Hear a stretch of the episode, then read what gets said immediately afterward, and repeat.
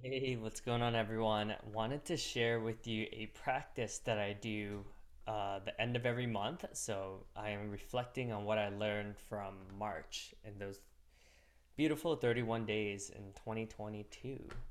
So here it goes. So, number one, you get to choose whoever you want to be. Anything is is possible when you come from nothing.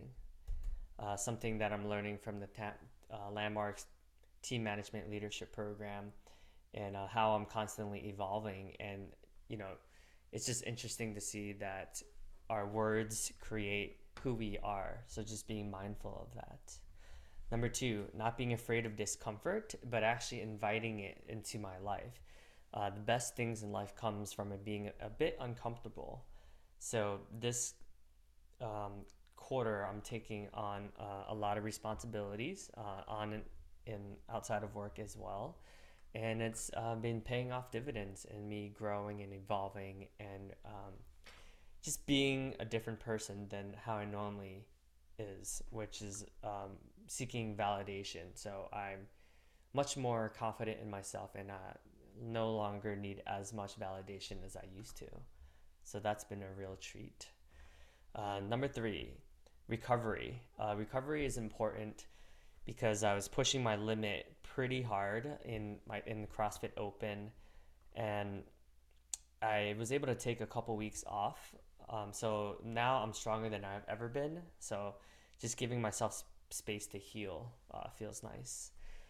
Number four, not to rush the process. Um, we have an ENFP book that we're launching this year, and we've noticing that just enjoying what we have is the key to being happy.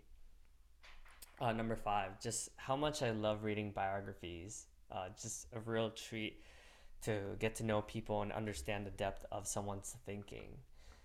Um, if you haven't read a Will Smith biography yet, that was amazing. I would highly recommend it. It's very introspective, and he's also an ENFP, so you know might be a little bit biased. But if you are an ENFP, definitely read that book.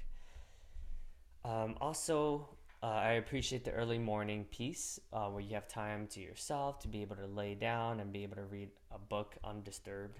That feels nice. Number six, less is more. My financial advisor gave me some good advice. Like, why do I have so many checking accounts? It's just funny how we tend to over overcomplicate things, and it feels good to bring back integrity back into our lives by, you know, balancing our checkbook, managing our finances, etc. Uh, number seven, that I am growing and I'm evolving and that I am no longer a people pleaser.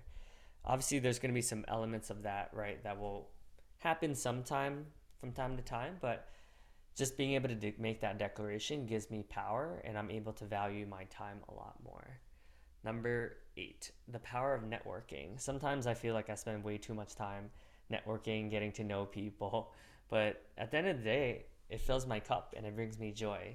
So advice to you all is to just respect what you love to do and don't compromise it because as long as you're happy if those things bring you happiness you'll be able to perform and do better all around and you'll just have better morale so you'll be able to function at a much more efficient and a more productive rate number nine teams and teamwork just want to give a shout out to my trusted partner adam Platnick. He's a rock star and certainly makes my job a lot easier when he's crushing it.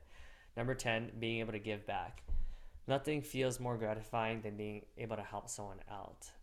So, my challenge to you all is to share your top 10 reflections of March 2022. And bonus challenge, make a video and tag me in it. Cheers.